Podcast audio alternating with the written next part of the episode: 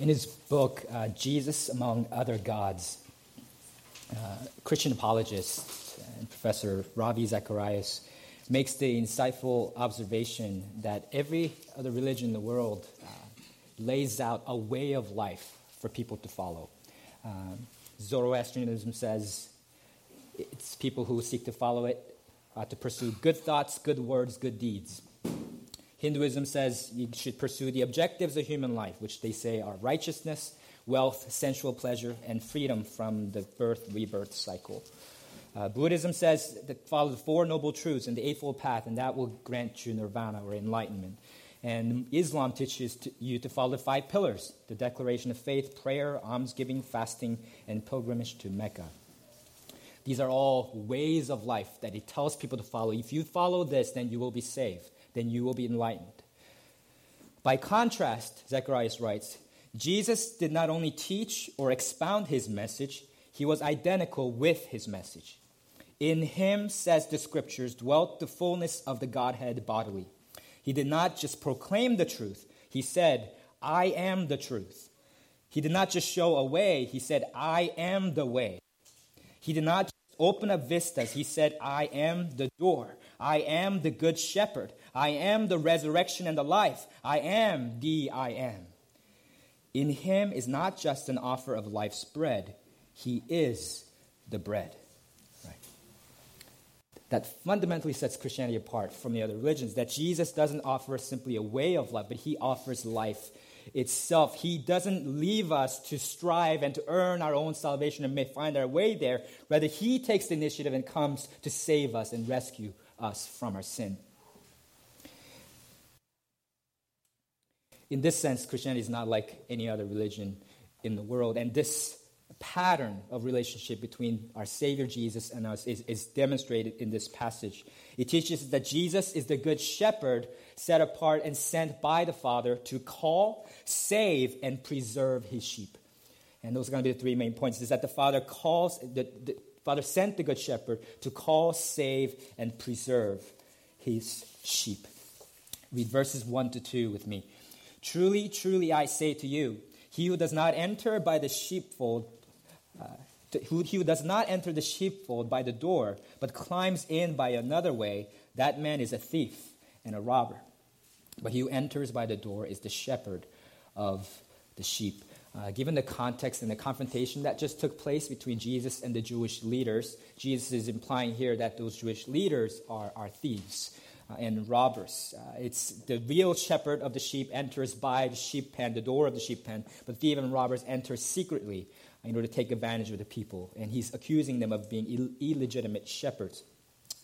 And the image of the shepherd and this accusation in particular is stinging and it's, it's significant because in Ezekiel 34, God had prophesied, he, he had indicted the Jewish leaders at the time of being false shepherds. It says in Ezekiel 34, Ah, shepherds of Israel who have been feeding yourselves, should not shepherds feed the sheep? You eat the fat, you clothe yourselves with the wool, you slaughter the fat ones, but you do not feed the sheep. The weak you have not strengthened, the sick you have not healed, the injured you have not bound up, the strayed you have not brought back. So they were scattered because there was no shepherd, and they became food for all the wild beasts. Now, this was uh, God's indictment, personal indictment of the Jews, the Jewish leaders at the time. But then this uh, scathing indictment was followed by a startling promise. God said himself, Behold, I, I myself will search for my sheep and will seek them out. I will feed them with good pasture, and on the mountain heights of Israel shall be their grazing land.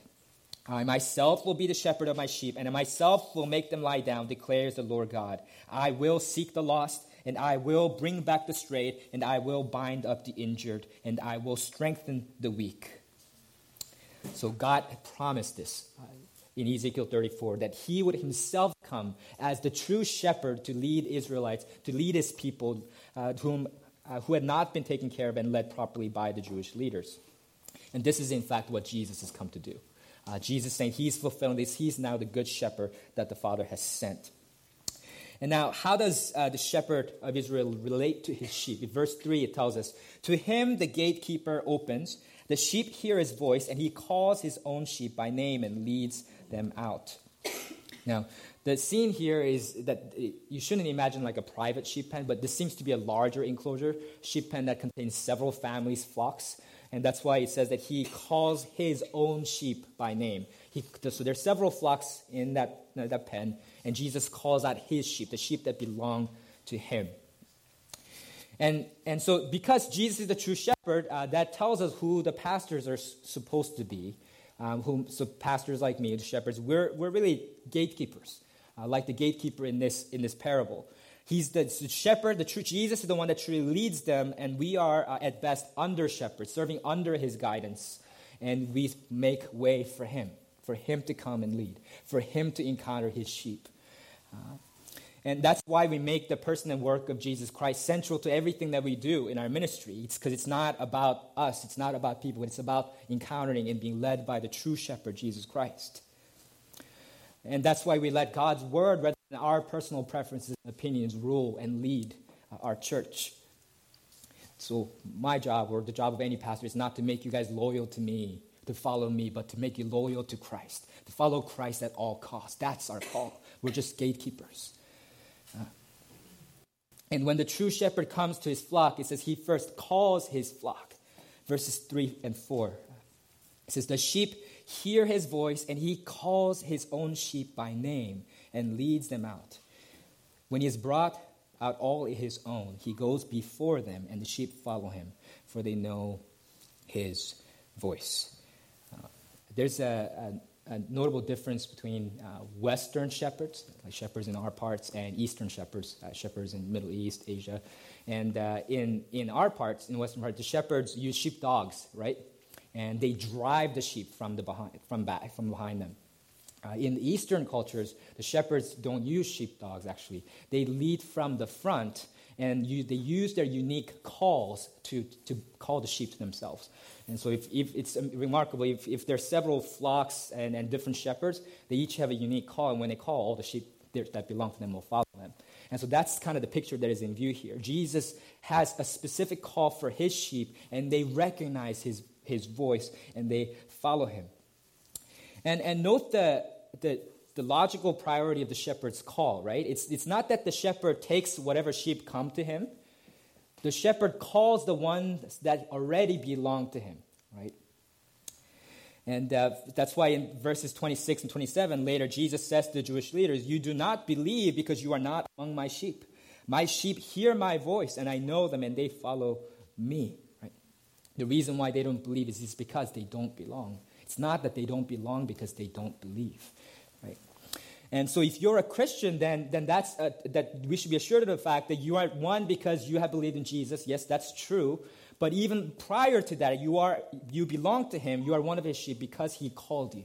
The shepherds called you because you belong to him. You followed because you were already called by Jesus and that should make us, as, as Christians, immensely grateful for Him because it's His grace ultimately that first chose us and called us.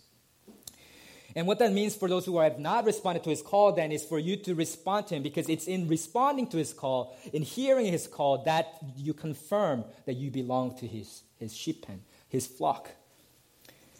So then I want to invite you, because I believe there are some here who are hearing his call for the first time, then you should not hesitate or delay, but come to him, because that's where you are confirmed in your identity as one of his sheep. So the true shepherd calls his own sheep, but he goes even further than the traditional Near Eastern shepherd uh, because he calls them each by name. Right? He calls them individually. He knows each one. And, and it's such an amazing picture of God's care for us detailed, intimate, specific care for us. He doesn't just call us out in mass, but he chooses and calls us each by name. And but once we are called by name though, we are gathered into one flock. We're always gathered or congregated into a flock. So verse 4 says, When he has brought out all his own, he goes before them, and the sheep follow him, for they know his voice. Right? The shepherd grazes, guides, and guards the flock together. He doesn't become a personal shepherd of one sheep right? He, in, in a sense it is, but he always gathers and, and congregates the sheep together? And that's why in verse 16 also Jesus says, So there will be one flock and one shepherd. And, and that's uh, actually what the word church means, right? The church, uh, in the Greek, the word means to be called out, the called out ones. So the church is a group of people, congregated sheep that have been called out by the true shepherd. That's what a church is. And since today is Membership Sunday, which is uh, a really joyful occasion uh, for us inducting five new members, I want to use this, uh, this passage just to briefly teach on the importance of church membership before returning to the rest of the passage. Because membership is not explicitly mentioned in the Bible, and the reason why it's not mentioned is because, for the most part, it's assumed in the early church. Uh, when you were baptized in the early church, you were assumed to be then, from that moment on, part of that local church that baptized that person. And, and that became now your new family, the family of God, and people were wholeheartedly committed to that uh, new community. But uh, since the Second Great Awakening in the U.S., uh, Christianity and has become much more about personal piety. You know, Jesus, you know, just me and my Bible, having my own personal relationship with Him, and that that emphasis on community has really fallen fallen by the wayside. But the Bible doesn't know of any such self-centered Christianity, right? It, it's, it speaks of us being born into a family, right? When you're born, physically, biologically, you're born into a family, right? It, it could be a broken family, it could be an adoptive family, it could be a rich family, it could be a poor family, but when you're born, no one can be born in isolation. When you're born, you're born into a family. Right? In the same way, as a Christian, when you're born again by the Spirit, you're born into a family. You can't be born again and be a Christian apart from being born again into a family of God. Right? In the same way, you can't become a part of Christ without being part of the body of Christ. The community is essential to what it means to be a Christian. Right? And so and, and, and so then the early church understood this, and so they took community seriously and cared for one another as for their own families. But because we live in a time and culture where privatized Christianity is the norm, and when there's a lot of nominal Christians, church membership is necessary to tell us who exactly is part of the flock, who is actually part of God's people. And the pastors, as under shepherds and gatekeepers, need to know who belong to the flock. And other members of the church also need to know who belongs to the flock so that they can minister to one another as God calls us to. So maybe at this point you might be thinking to yourself, well, why can't I just do that without becoming a member, right? Why, why does the formal process, why is that formal process necessary? Why can't I just be a part of church and, and come every Sunday and minister to people without being a member? And maybe this illustration would be helpful for you because many of you have dated before, uh, right? And, and if you have, uh, unfortunately, some of you might have experienced a relationship that Facebook classifies as it's complicated, right? And, uh, and if you've been in one of those relationships, uh, you understand the importance of defining the relationship, right? Because there are a few things more relationally frustrating than having a semi significant other that takes you out on dates, texts you way late at night, and then, you know, and, and calls you way too frequently, yet refuses to say whether he or she is actually your boyfriend or girlfriend, right? That leaves you in a state of insecurity and indecision, doesn't it? Right. It's in this kind of relationship that that irresponsible, semi-significant other can simply just one day stop talking to you, refuse to acknowledge you, and leave you, and there's nothing you can do about it. Because there was no responsibility taken by that person in the first place, so there can be no accountability. There's nothing you can do. The relationship was never official. It, this kind of illustrates the importance of that formal process, right? The church membership lets pastors and other members of the church know whether you're committed or not, whether you're in or not, whether you're saying, yes, we're going to live with this community, care for this community, exhort one another, confess our sins to one another, greet one another, care for one another in each other's needs. Yes, I'm committing to do that with this group of people. That's what church membership tells us. It defines that relationship so we can be free to care for one another and obey God's commandments. So then the shepherd calls his own sheep, and, and in so doing, he constitutes the church. And those who are called by him uh, follow him. Right? It says in verse 5 A stranger they will not follow, but they will flee from him, for they do not know the voice of strangers. Isn't that such a wonderful picture of Christian discipleship, right? That Christ leads us on ahead. He calls to us, and we follow his voice, and we disregard all other voices because he alone is our shepherd. And that's an important truth because if you're a Christian and your ultimate allegiance is not to your parent, it's not to your spouse, it's not to your coach, it's not to your president, it's not even to your pastor. Your ultimate allegiance is to Christ and Christ alone. And if anyone, any one of those people seek to draw you away from Jesus, then it's not merely your right, it's your duty to flee from them, to not follow them. And that's in fact what a Christian does. A stranger they will not follow, but they will flee from him, for they do not know the voice of strangers. And interestingly enough, uh, governments throughout history that have sought absolute power for themselves have always persecuted Christians. And I think because they understood this truth, perhaps even better than we do today. They knew their ultimate allegiance was not to them, the Christians' ultimate allegiance was to Jesus. There's a story that uh, Roman historian Eusebius writes about a time uh, AD 177, a Christian was being tormented for his faith, persecuted by the authorities. And he writes this about him. With such determination did he stand up to their onslaughts that he would not tell them his own name, race, and birthplace, or whether he was slave or free. To every question, question the, he replied in Latin, I am a Christian. I am a Christian. I am a Christian. This he proclaimed over and over again instead of name, birthplace, nationality, and everything else. And not another word did the heathen hear from him. That's where our true allegiance lies Christ. We're first and foremost, before anything else, a Christian.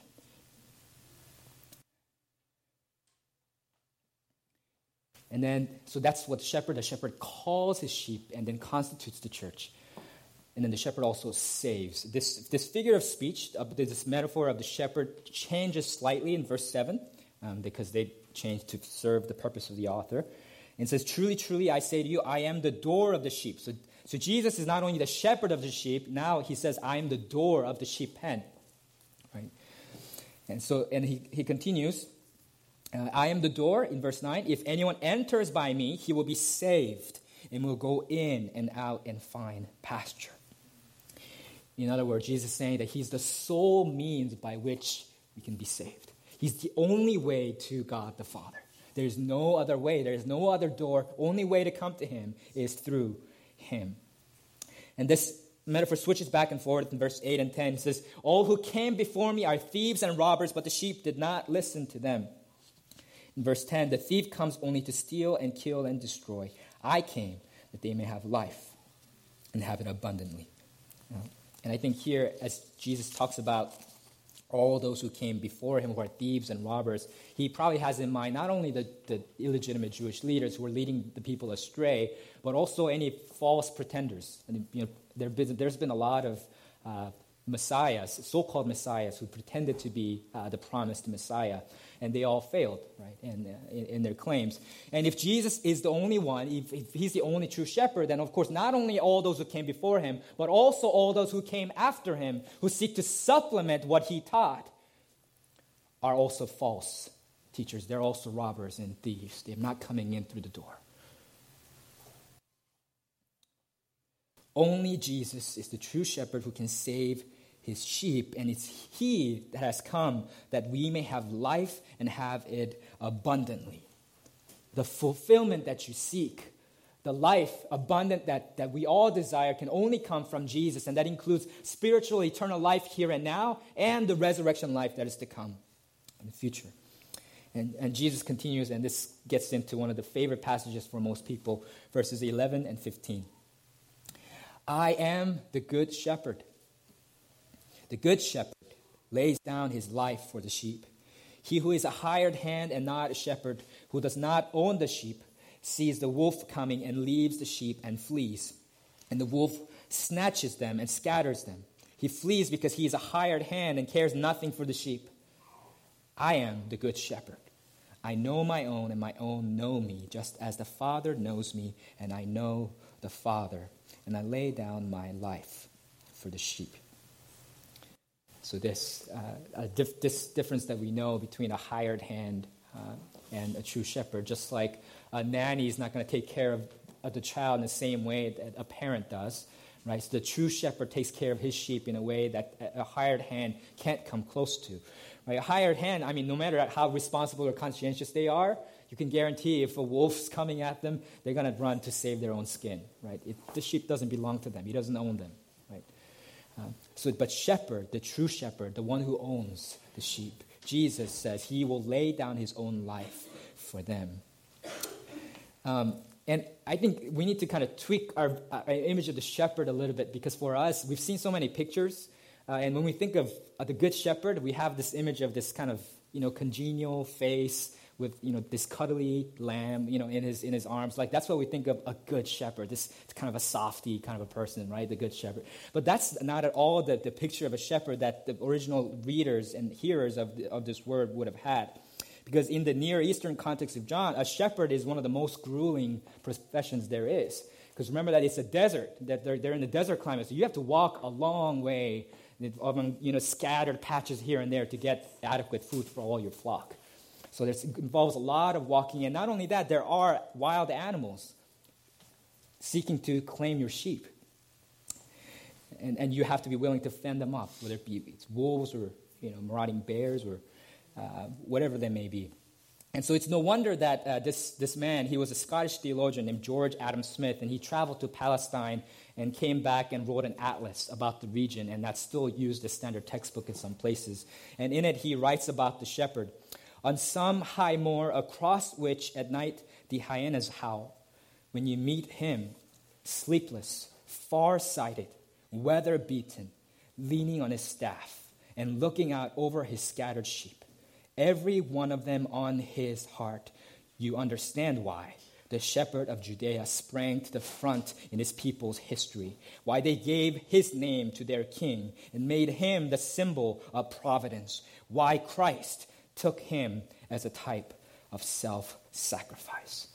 The shepherd, the rugged, the rugged, strong, courageous, and noble shepherd. That's the good shepherd. And that's what the good word good can mean. It means noble, worthy, as well as good, as we typically understand it. And, uh, and that reminds me of the, uh, you guys, many of you have read the Chronicles of Narnia series, right? Lion, the Witch, and the Wardrobe. There's a great conversation that Lucy has with Mr. Beaver about the prospect of meeting Aslan the lion. And, and Mr. Beaver says, Aslan is a lion, the lion, the great lion. Oh, Susan actually. Oh, says Susan. I thought he was a man. Is he quite safe? I shall feel rather nervous about meeting a lion. And Mr. Beaver says, Safe? Who said anything about safe? Of course he isn't safe, but he's good. He's the king, I tell you. Right? That's our good shepherd. He's not safe, he's not tame.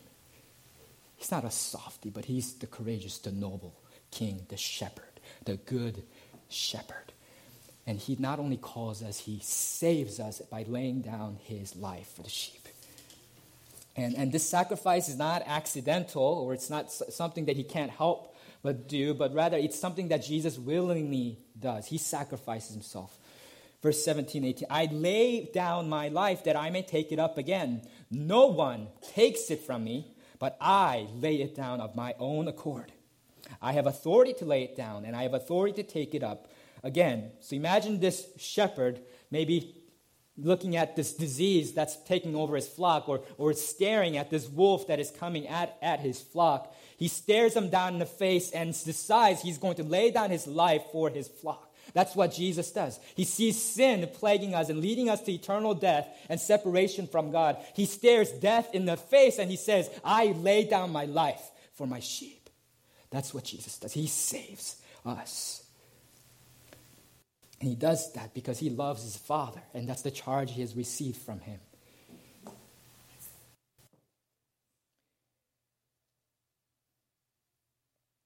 And this truth uh, that Jesus saves the sheep that belong to him, that he has already called, uh, has great implications for our evangelism as well.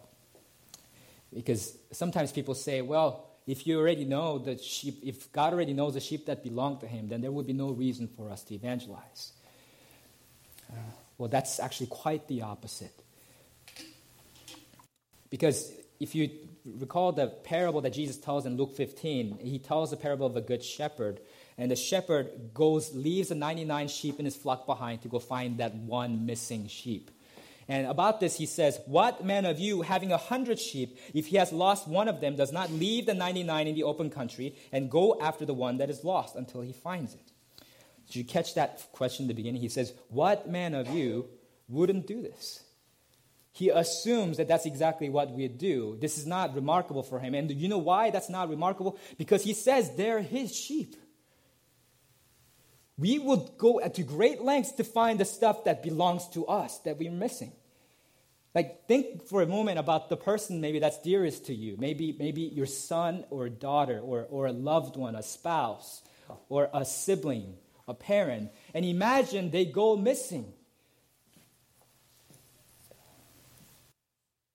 Oh, there's few things I wouldn't do to go find that person. It's because they are ours, they belong to us. And so that's what Jesus says. You see, the reason why we often don't love and seek sinners and unbelievers, it's not, it's not because uh, we, we don't think that they're lost. It's, it's, it's because we don't see them as belonging to our God, as belonging to our family. We're God's people in here. They're, God, they're God's enemies out there. They're strangers, non relations others. But the truth is that there are people who belong to God, the sheep for whom our good shepherd laid down his life out there. There are brothers and sisters in our family, in the family of God, who are currently missing, and they're out there. There's compatriots in the kingdom of God who are in a foreign land without citizenship, without rights out there. There's our comrades in the army of God, held prisoner out there. That's why we go to reclaim people that belong rightly to our God and to our Father.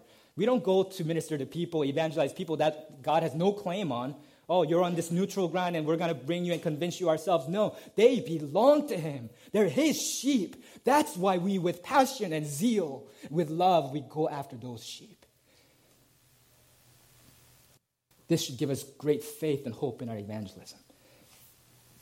So the Good Shepherd calls and saves his sheep. And once he has saved them, the final thing he does is he preserves them. Now, verse 24, uh, Jews ask him after all this dialogue, How long will you keep us in suspense? If you are the Christ, tell us plainly. And Jesus makes it plain to them, I did tell you, you just didn't believe. Mean, if you've been with us for even just one week, you know Jesus makes this abundantly clear throughout the Gospel of John that he is the Son of God, the Son of Man. He is the bread of life, the living water, the new temple of God, the true Son. He said all these things, and not only that, he has not only has he said these things, not only his words testify to this, but his works. He says in verse 25, "The works that I do in my Father's name bear witness about me." He's told them and he has shown it to them, and they don't believe. So he rebukes them. You do not believe because you are not among my sheep. In contrast, verses 27 to 30 My sheep hear my voice, and I know them, and they follow me. I give them eternal life, and they will never perish, and no one will snatch them out of my hand. My Father, who has given them to me, is greater than all, and no one is able to snatch them out of the Father's hand. I and the Father are one. No one can snatch the sheep out of the good shepherd's hand, not wolves, not thieves, not robbers, not anyone. And, and the reason for that, the reason why the security of his sheep is guaranteed is because Jesus and by relation, God the Father himself stand behind that promise and guarantees it. And because the Father who has given them to Jesus, it says, is greater than all. So no one is able to snatch them out of Father's hand. if the father were not strong enough, if the father were not smart enough, if the father were not, was not capable enough, then, then we would have cause to worry. But the father is greater than all, and no one can snatch them out of his hand. It would be infinitely more futile, futile than, than a toddler trying to steal a soccer ball from Lionel Messi or Cristiano Ronaldo, right? Trying to run after them, and, and it's, you can't snatch them out of the father's hand. A, a pastor, uh, uh, friend of mine, actually, maybe it's. It, I just wanted to ask, actually, first, you, do you feel secure in your salvation? Do you feel assured in that? Because a lot of people uh, live in insecurity and anxiety about their own salvation. Maybe you're one of those people who have these doubts that persistently creep up is that really true? Do I really believe that? And you wonder whether you're a real Christian at all. Maybe you're one of those people who have been dealing with a, a rather pernicious sin, a besetting sin that you just can't seem to shake off. And then you wonder if I do that, am I really a Christian? Or maybe you've done something that you think is so heinous that you don't think God can forgive you, and you wonder, can I really be saved? Can God really save me?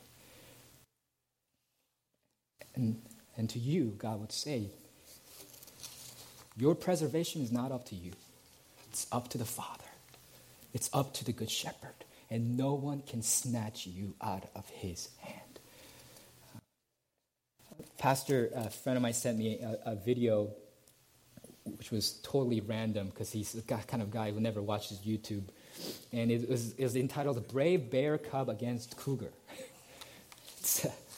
and it seems quite realistic as you watch it. And, uh, and, and there's, a, there's a cub, bear cub, who is being attacked by a cougar. And, and, and it's just a cub, so the cub is not strong enough to get away from the cougar. The flee, he flees, he runs, and in one desperate measure, he jumps into a river, and climbs onto a floating, you know, and a wood, a piece of wood. And, and, and, and the cougar is way smarter than him, so he, he runs right downstream to the end and just waits for him to come to him. And, uh, and he's there, and then you're watching this and you're starting to freak out and like, oh no, it's to happen. and, uh, and so the bear gets there, and the cougar starts slashing him. And the bear tries to roll, uh, I mean, just uh, roar against him, but he, I mean, the cougar's not scared of this little bear cub, so he keeps going. And then, in a weird turn of events, you hear this really kind of loud, unusual roar from this cub. Um, and, uh, and then the, this, this cougar just kind of whimpers and, and scampers off, runs away. And then the camera pans uh, away, and, and then it shows what's actually going on is that that wasn't the bear cub at all. The mother bear had arrived and she's standing on her hind leg behind the cub and, and roaring at the wolf, so the wolf flees. Right? No one dares to rob a mother bear of its cub. Our good shepherd, our Father in heaven, guards you. And he neither sleeps nor slumbers. So be assured of your salvation.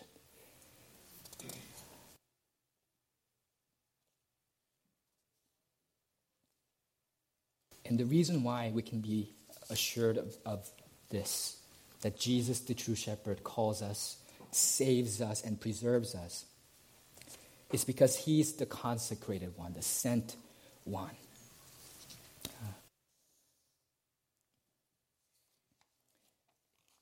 Note that uh, this happens at the Feast of Dedication. Uh, that's not a, a, feast that's commanded in the Old Testament, but it's what we know as Hanukkah right? So this is they're celebrating Hanukkah, the Jews here. And the Hanukkah celebrates a, a time when, so at, at, there was a Syrian ruler uh, who took over the temple, overran Jerusalem, and took over the temple and set aside, set a pagan altar inside the temple. And in doing so, he desecrated the temple.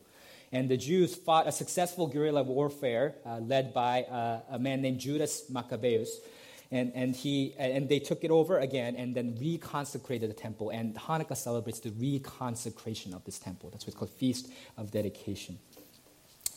And, and in Jesus, uh, in this, in this context, during the feast of uh, dedication, consecration, he says, whom the, he is the one whom the Father consecrated and sent into the world. Right? So Jesus is making a deliberate connection to the feast that they're celebrating. And so when uh, these Jewish leaders accuse Jesus of, of claiming to be God, even though he's a mere man, uh, he gives this answer, which might be a little bit enigmatic at first, but I'll explain. It's, a quotation from Psalm 82, 6 to 7. I said, You are God's sons of the Most High, all of you. And and if that's what the God, Word of God says, if you call them gods to whom the Word of God came and Scripture cannot be broken, do you say of him whom the Father consecrated and sent into the world, You are blaspheming because I said, I am the Son of God? Uh, this is probably as good a passage as any to teach on angels. I mean, you guys have are, a lot, there's a lot of fascination with angels and messengers nowadays. Uh, but this Psalm 82, uh, if you go back and look at it, is, is paints a scene of God assembling these sons of God who are angelic beings, and He rebukes them uh, for their miscarriage of justice. There's, God had given them to rule and judge parts of nations throughout the world, and they have failed in their task. So God says to them, I said, You are God, sons of the Most High, all of you. Nevertheless, like men, you shall die and fall like any prince. So this is God's punishment for their miscarriage of justice. Uh, and then uh, it, the psalm ends with the prayer uh, that God would rise up and judge the earth and inherit all the nations. And that's what Jesus has, in fact, come to do. And so in biblical cosmology, there's God, the supreme being at the top, and then there's archangels, right? And there's and we don't know of very many of them. The only ones we know from the Bible are Michael and Gabriel. And, and, and at that level seems to be another uh, evil being who opposes God named uh, Lucifer. It's actually not a name. Uh, it's, the name's not mentioned in the Bible. But 2 Corinthians 11, 14 says that Satan disguises himself as an angel of light. And Lucifer means shining one or light bearer, so it's fitting for him. So, so that at, at God at the top and these angelic beings who are leaders of angels, and then below them is what the Bible calls sons of God, whom God has given uh, dominion over certain nations throughout the world. And, and then he promises in Psalm 82 to disinherit them and to come himself to rule and gather all the nations to himself and to be the judge over all the earth. And that's why the promise in Matthew 24 14 is, and this gospel of the kingdom will be proclaimed throughout the whole world as a testimony to all nations, and then the end will come, right? That's why the mission, we go to all the nations, and that's part of God's, God's promise already given in Psalm 82 of gathering all the nations to himself. And Jesus, in effect, is saying, if these lower angelic beings can be, in a sense, called gods, how much more the Son, the consecrated one, whom the Father himself sent. So he justifies. And, and that's the guarantee. It is because he's that special envoy, the unique Son, and the, whom the Father sent as the ultimate revelation representation of God, we can be assured that he can call us, save us, and preserve us. And Jesus, being the good shepherd, does many good works, but the, the greatest one, the one that is most good that he does, is what he does on the cross. And we already see a glimpse of that here in verse 40. It says that he went away again across the Jordan to the place where John had been baptizing at first, and there he remained. If you recall, uh, Jesus began his ministry where John was baptizing, his public ministry, and now that public ministry is coming to a close. And after this, at the end of this chapter, now we're in earnest going directly to and swiftly going to the cross. Jesus is on his way to the cross now. And that's the ultimate good work. And, and the Jews accuse Jesus of being a man, but making himself out to be God. But actually, quite the opposite is true because Jesus is God, yet he takes on human mortality. Jesus is the Holy One, the consecrated one, yet he bears our sin on the cross. Jesus is the eternal one, the God of all creation, yet he dies a human's death. And it's his humiliation that opens the door to our glory. It's his death that opens the door to our eternal life. I am the door. If anyone enters by me, he will be saved and will go in and out and find pasture. My prayer for you this morning is that you will hear his call, be saved by him.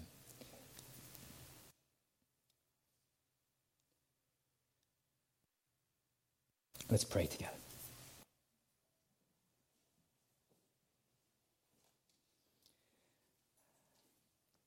God, we thank you that you did not leave us to our own devices, but you took the initiative to come and save us.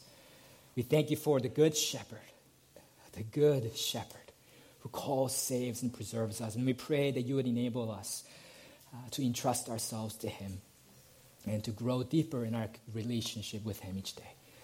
In Jesus' name we pray. Amen.